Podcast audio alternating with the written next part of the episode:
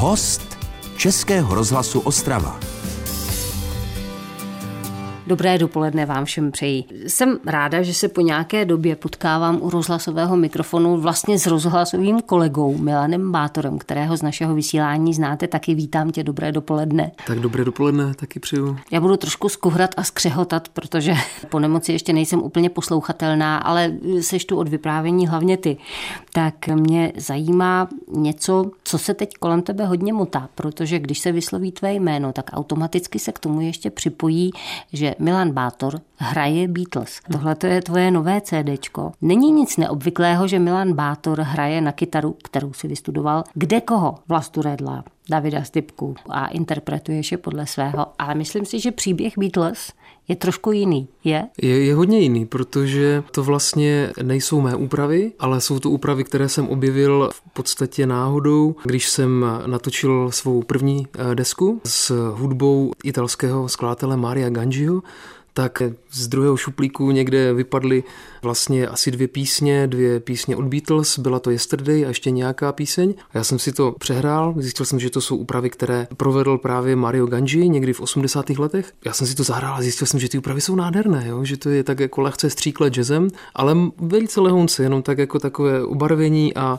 hodně to je věrné vlastně originálu, což se mně líbilo, protože já zase nepotřebuju takovou úpravu, nebo si myslím, že nemám v oblibě úpravy, které se rozchází natolik s originálem, že už je člověk třeba ani nepozná skoro. Mně se líbí, že tam je zachována ta melodie a podobně. Tak jsem se začal pídit potom, jak to je s dalšíma. No a zjistil jsem, že on, autor Mario Ganji, vlastně v 80. letech eh, napsal těch úprav celkem 18 a vydal je souborně v jedné publikaci, která vyšla dnes už je dávno nedostupná, nedá se zakoupit. Takže vlastně jsem oslovil jeho dceru, žijící Suzanu, která žije v Římě v Itálii a ta byla tak úžasná, že ačkoliv to nemá, aby mi to mohla poslat, tak vzala foťák a celé mi to nafotila a postupně mě to naposílala vlastně tu knihu a já jsem to takto nastudoval vlastně a natočil. Kolik času teda uplynulo od té první myšlenky až tady po tuhle realizaci, když to mělo takovéhle peripetie?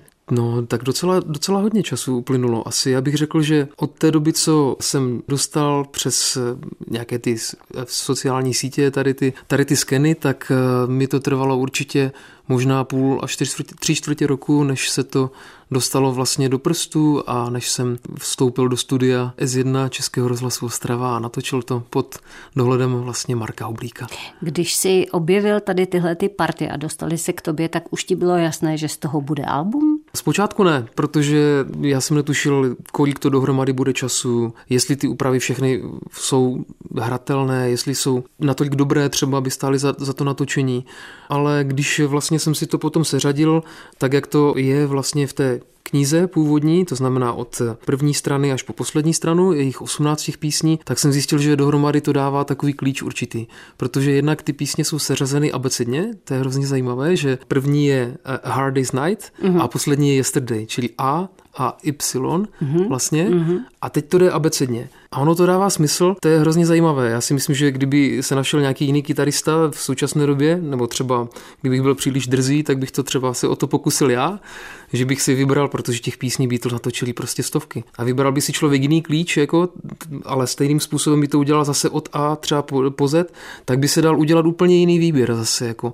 Ale tady tento výběr prostě dává, dává, dává obrovský smysl a tak jsem se rozhodl, že to natočím prostě tak, jak to vyšlo v té knize. Od A až po Z. A když je to teda řazeno takhle abecedně, to znamená, že to určitě není řazeno podle toho, jak v jakém období a v jaké posloupnosti byly původně ty písně natočeny. Takže mm-hmm. je to vlastně docela zajímavý koktejl napříč kolika lety Beatles. Máš pravdu, je to řešeno tak, ale v podstatě podstatě to celkem dodržuje tu časovou osu, protože nejčastěji volil Mario Ganji písně z Alba, eh, z Alba A Hard Day's Night právě, takže to je rok 64, no a pak to jde postupně až do roku 68, tuším, že uh, jsou tam písně jako Penny Lane z Alba Magic Mystery Tour a je tam Hey Jude, která taky je z roku 68 a končí to právě písní Yesterday celé, jako, takže to krásně se to uzavírá jako v takovém kruhu. Je to příjemné povídání už jenom proto, že myslím si, že spousta lidí, kteří nás teď poslouchají, tak na Beatles museli vyrůst minimálně, anebo se jich Beatles nějakým způsobem dotknout museli. Takže mluvíme o něčem, co celý svět notoricky zná. Milan Bátor, dnešní host Českého rozhlasu Ostrava to uchopil, teď to interpretuje, natočil desku a vlastně dnes večer ještě budeš i hrát. To všechno je před námi, ovšem si můžeme povídat, protože je stále mým dnešním hostem. Český rozhlas Ostrava, rádio vašeho kraje. S Milanem Bátorem dnes trávíme dopoledne, je hostem Českého rozhlasu Ostrava.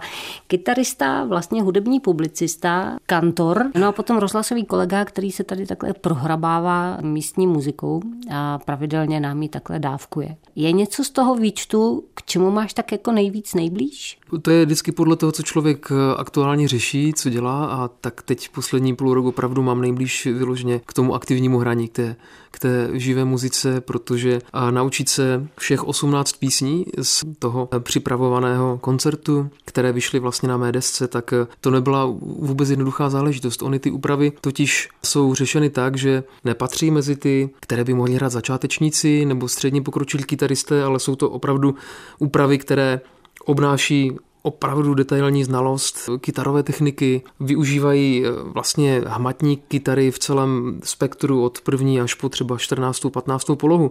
Je to opravdu eh, velmi náročná záležitost a proto jsem teď omezil veškeré jiné aktivity a nechal jsem si jenom takové ty srdeční věci, které prostě dělám ráda, které musím, což jsou právě i ty aktivity spojené s Českým rozhlasem Ostrava, Českým rozhlasem Vltava a deníkem ostravan.cz. To tvoje kytarohraní eh, různých jiných dalších interpretů, tak to je něco, co je taková tvoje libůstka. Ty jsi s tím začal, nevím před jak dlouhým časem, ale vlastně jsem tě začala vnímat i eh, v tom virtuálním prostoru v souvislosti s Vlastou Redlem, když mm-hmm. jsi začala hrát jeho písně. Mm-hmm. Ale ty je reinterpretuješ na kytaru, vlastně co možná nejvěrněji tomu originálu. Kdy tohle to vzniklo? Jak se tohle to stalo? Víš, jak to vzniklo? To je jednoduché. To bylo tak, že byl covid a já v tom covidu jsem si říkal taky, co budu dělat. Člověk byl frustrovaný tím, že sedíme doma, učíme děti přes počítač a podobně. Člověk neměl ani moc chuť něco dělat pořádně, že jako děcka na druhé straně unavené, psychicky prostě z toho byli úplně všichni špatní.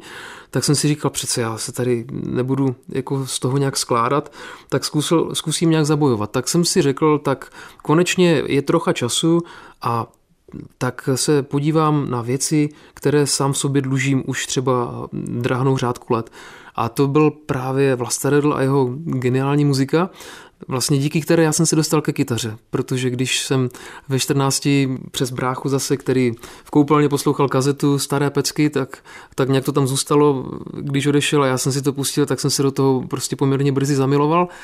A pak jsem se to rychle i naučil. No ale potom byly jiné záležitosti, studia, vysoké školy a podobně. No a když přišel ten covid, tak jsem si říkal, teď možná zrovna je čas zkusit jednu píseň nahrát na ten, ten YouTube kanál. No a ono ku podivu se to setkalo s velkým ohlasem, tak jsem pokračoval dál a byl ten čas, ten covid trval nějaké dva roky, tak jsem tam nasázel nějakých několik desítek těch písní, které do dneška teda musím říct, že se poslouchají mm-hmm. a mhm. ti lidé se podle toho vlastně učí, učí jako hrát. A to jsem vlastně chtěla hned říct, že ty jsi vlastně dobrý tutoriál. No, no, něco takového, něco jo. takového to je, že sice to není úplně dokonalé, protože to nejsou takové ty super pomalé záběry, tak jak oni, mm-hmm. to, ti, ti youtubeři mají vymakané opravdu, ale já zase jsem zastáncem toho, že není úplně mým cílem dát těm lidem všechno na talíři. My jsme generace, kteří jsme se učili, možná si na tom bylo úplně stejně. Posluchu, Od poslechem, přesně tak. My jsme prostě si pustili kazetu nebo CDčku a teď jsme to prostě chytali jako podle sluchu a žádné doslovné návody návody vizuální jsme neměli. Já to dělám tak, aby to hlavně bylo hezky zahrané, zaspívané, o to se snažím nejvíc. A jestli to někdo stihne pochytit nebo ne, tak to už jako je taky o tom, aby se ten člověk snažil hodně. Vlasta Redl tohle slyšel? Jo, jo, jo, ten to samozřejmě sledoval, hodnotil to i jako neveřejně, protože on se veřejně vyjadřuje tady k takovým věcem poměrně sporadicky, ale spolu jsme si vyměnili celou řadu mailů a vím, že k většině věcí teda jako zaujal velmi pozitivní vztah, tak to byla pro mě vlastně největší taková jako odměna za to. To si myslím, tohle to je nejvíc, protože hrát, ono vlastně i zpívat Vlastu Redla, to je celkem dost těžká písemka, hmm. protože on je v tomhle trochu nad člověk místy. Je to tak. Stejně tak jako jiný další interpret, do kterého ty jsi zamilován a spousta nás jiných taky, tak to je David Stipka. Taky těžko reinterpretovatelný člověk. To je prostě něco tak osobitého, stejně jako Vlasta Redl a stejně jako Beatles. Že zahrát eh, někoho takového po svém to je oříšek. Je to tak, no a mi to dává smysl, protože já vlastně celý život učím kytaru, 20 roků jsem pedagogem na základní umělecké škole.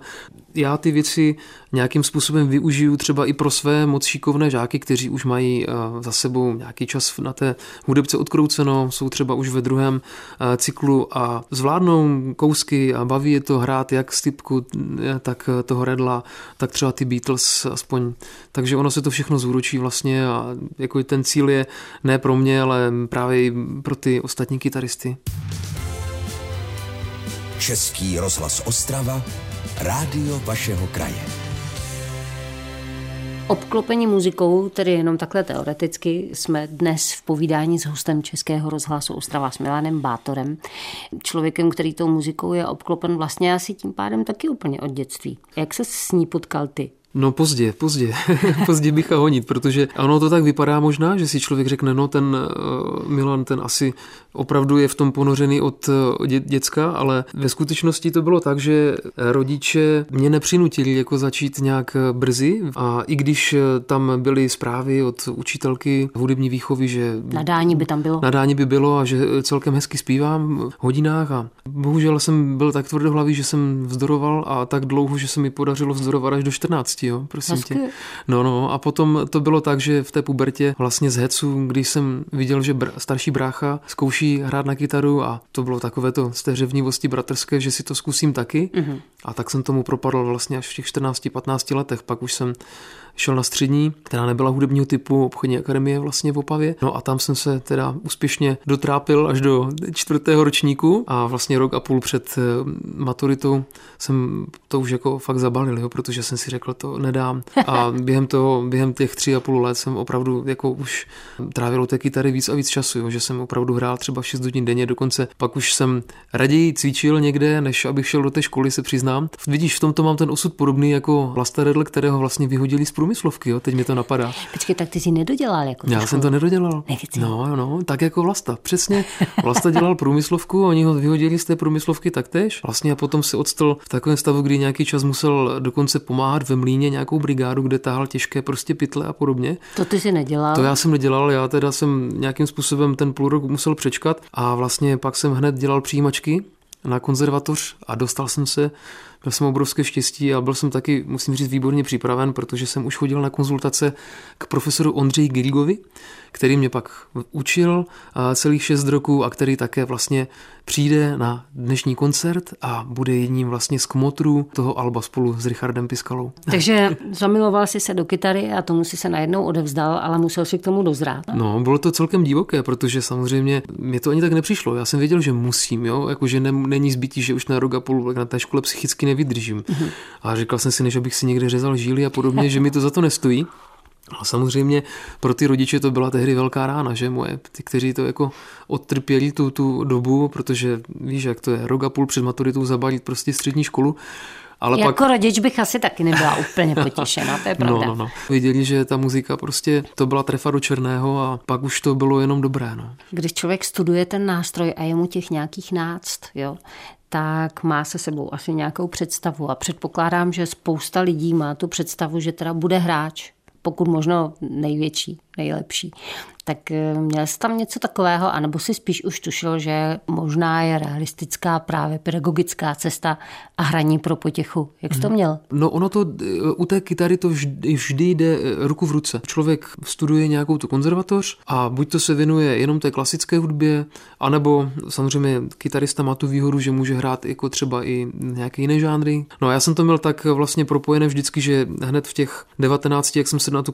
konzervatoř dostal vlastně, tak jsem už zkoušel hrát i na tu elektriku a dostal jsem poměrně rychle lano do poměrně zajímavých kapel. Taková undergroundová formace, která není aktivní a, pod, a vlastně setkává se pouze příležitostně a jmenuje se Nekuř toho tygra. Ale pak jsem si tak vyzkoušel třeba hraní v, ve výborném revivalu, který hrál písně kapely Pearl Jam, taková opavská elita, tak to tam jsem se hodně naučil. No a pak jsem uvízl na dlouhá léta v ostravské etnické kapele Nisos. Každý ten hráč jako kytarista to má tak, že ideálně by to bylo, aby to bylo propojené ta pedagogická dráha vždycky s nějakou tu praxí. Aspoň doufám, že většina lidí to tak má jako já podobně. Ty jak to máš dneska? Otec dětí, že jo, a tak dál. Přesně jsi to hezky dodala, to, to, to byl velmi důležitý dodatek, protože jako otec dětí já jsem už takovéto kapelní hraní, které je jako na ten časový výdej daleko náročnější, že? protože zkoušky a, a člověk není doma a podobně, tak eh, jsem to postupně všechno opustil, dá se říci, a jednu kapelu si nechávám, tu řeckou, to je moje srdcovka, kdy se opravdu nemusíme scházet každý týden na nějaké zkoušce a jsme se hrání za ty roky. Ale jinak eh, musím říct, že už se teďka věnuju vlastně takovým těm svým projektům, které mě baví. Ganji autorský před těmi třemi lety a teďka to je vlastně eh, ten Ganji, který upravil ty fenomenálním způsobem ty, ty skvosty od Beatles a Doufám, že si to zahraju na pár koncertech. Při tom mém vytížení vlastně pedagoga na plný úvazek ani nečekám, že by to byly v štace každý týden tři koncerty, ale Přiznám si, že už teď vlastně, když je deska měsíc a půl venku, tak je spousta nabídek. Ani jsem to nečekal, ale jsem rád, že to žije. Český rozhlas Ostrava. Rádio vašeho kraje.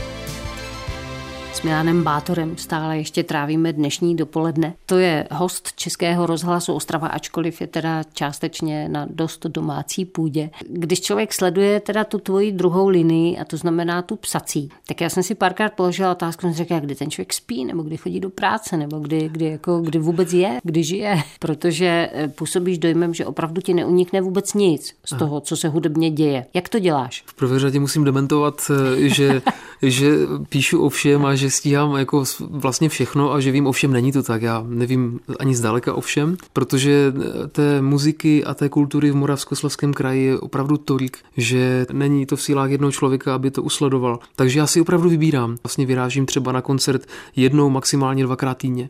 Jo? To je dost. To je dost, no, ale není to denně. Prostě nelze vyhovět všem. Co tě tak v poslední uplynulé době posadilo na zadek? V poslední době já bych řekl, že ještě pořád ve mně doutná úžasné album Vladimíra Javorského, který je naprosto fantastický, hmm. nejenom herec, ale vlastně ve své... Ano, jako muzikant, ty jste to tak řekla takovým tím správným, že to je opravdu výborný muzikant a, a spousta lidí to o něm nevěděla. Víš, to je zajímavé, že on se motal vždycky v takových těch žánrových hurách, které nejsou tak profláklé a nejsou tak vidět v těch velkých médiích. A teď vlastně se ukázalo, že má taky své nádherné písničky autorské, které dokáže naprosto magickým způsobem zahrát sám na kytaru. Vladimírem Javorským a jeho nádherným albem Ještě je opravdu dlouhodobě eh, žiju a a dýchám. Já si kladu otázku, jak se to vlastně dělá, protože nejsem publicista tohoto typu. Mm.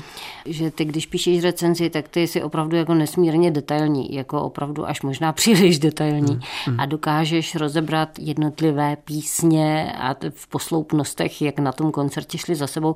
Jak to držíš v hlavě? Děláš si poznámky během koncertu nebo jak s tím nakládáš? Co mi nahrála trošku, si vzpomínám, že jedna z prvních eh, takových eh, disputací, které jsem měl s Davidem Stipkou, byla o tom, že mi trošičku vyčetl, že píšu příliš složitě, jako že to je náročné. A no pro, pro běžného čtenáře a pro to není, čtenáře, co si budem. To, že to je, a, a od té doby jsem ale strašně jako, jako zvolnil, jo. A, a, no a už, ještě už, pořád můžeš. Už to nejsou, jo dobře, tak já ještě, ještě pokusím se to zjednodušit a, a už to nejsou takové ty rozborky, jak to označil jednou Boris Urbánek vlastně, ale teď se opravdu snažím jako maximálně zjednodušovat. K těm poznámkám na koncertech, když jdu na populární kapelu, rokovou kapelu, tak si poznámky nedělám. Vychází z toho, že člověk tu tvorbu trochu zná, spíš jde o to zachytit tu atmosféru toho koncertu. No a co se týče třeba takových těch koncertů, které jsou náročnější, kde si lidé potrpí na to, aby si přečetli vlastně o každém protagonistovi, který tam má aspoň teda nějakou zásadnější roli, tak tam je to o tom, aby si fakt člověk udělal poctivé poznámky na to mě navedli i starší kolegové, například výborná pražská kolegyně z Českého rozhlasu Vltava, paní Helena Havlíková, mm-hmm. která, když jsem začínal, tak jsem si říkal, co, co ona si to tam tak jako pořád píše, jo. A nedává pozor. Nedává pozor a furt tam něco spisuje, no a pak, pak že jsme se samozřejmě seznámili, tak mi to došlo, že ona si opravdu dělá tak detailní poznámky vlastně v rámci celého představení. Musí ti vždycky to, když jdeš na koncert nebo jakýkoliv, jakoukoliv produkci, o které máš psát, musí tě to bavit, anebo tě to nemusí bavit, ale ty tam prostě musíš jít, protože o tom musíš psát. To je velmi eh, obtížné a náročné téma, co si teď jako navrhla, protože existují eh, odborníci, kteří tvrdí, že si člověk má nechat tady tyto emoce doma, když jde na ten koncert jako kritik, neměl by tam do toho vnášet vlastně své nálady. A nebo sympatie vůbec. A nebo sympatie vůbec k tomu žánru, přesně tak. Ta energie se do člověka dostane z té hudby, protože ta hudba opravdu to je energetický náboj. No to teda léčí. Jak se cítíš před dnešním koncertem v hudebním studiu 1 tady u nás? Hrozně moc se těším, protože ta čekací doba byla opravdu dlouhá a jsem zvědavý, jak to bude znít jednak, protože vlastně naposledy jsem to tady eh, v tomto nádherném sále, v tom studiu S1 hrál, když se to nahrávalo. Bylo to vlastně v lednu. No a jsem taky zvědavý na to, jak, jaké budou reakce. Já hrozně rád dělám tady tyto věci, že nebaví mě ani tak jako uh, natáčet věci, které už byly stokrát natočeny, mm-hmm. ale najít něco, co by třeba mohlo někoho zaujmout a co si myslím, že si zaslouží pozornost. No tak co ti popřát? To musíš jako vědět ty. mm, já ti popřeji určitě, abys byl zdrav a aby koncert dopadl přesně tak, jak si představuješ. A tvoje přání, přeješ si něco? Já si přeju, aby ta muzika, která vlastně zazní od Beatles, aby měla v sobě to, co měla od jak živa, aby dokázala ty lidi spojovat, protože Beatles to byly takové spojky, vlastně to je popkulturní fenomén, fenomén, který spojil nejvíc lidí na planetě vůbec v historii. Kež by to tak bylo i v současnosti, aby ta hudba měla tady tuto sílu a ten dar? Přejme nám to. Moc děkuji za tuhle tu chvíli. S Milanem Bátorem jsem ji strávila. Těšilo mě velice. Děkuji. Děkuji taky. Moc mě těšilo. Český rozhlas Ostrava, rádio vašeho kraje.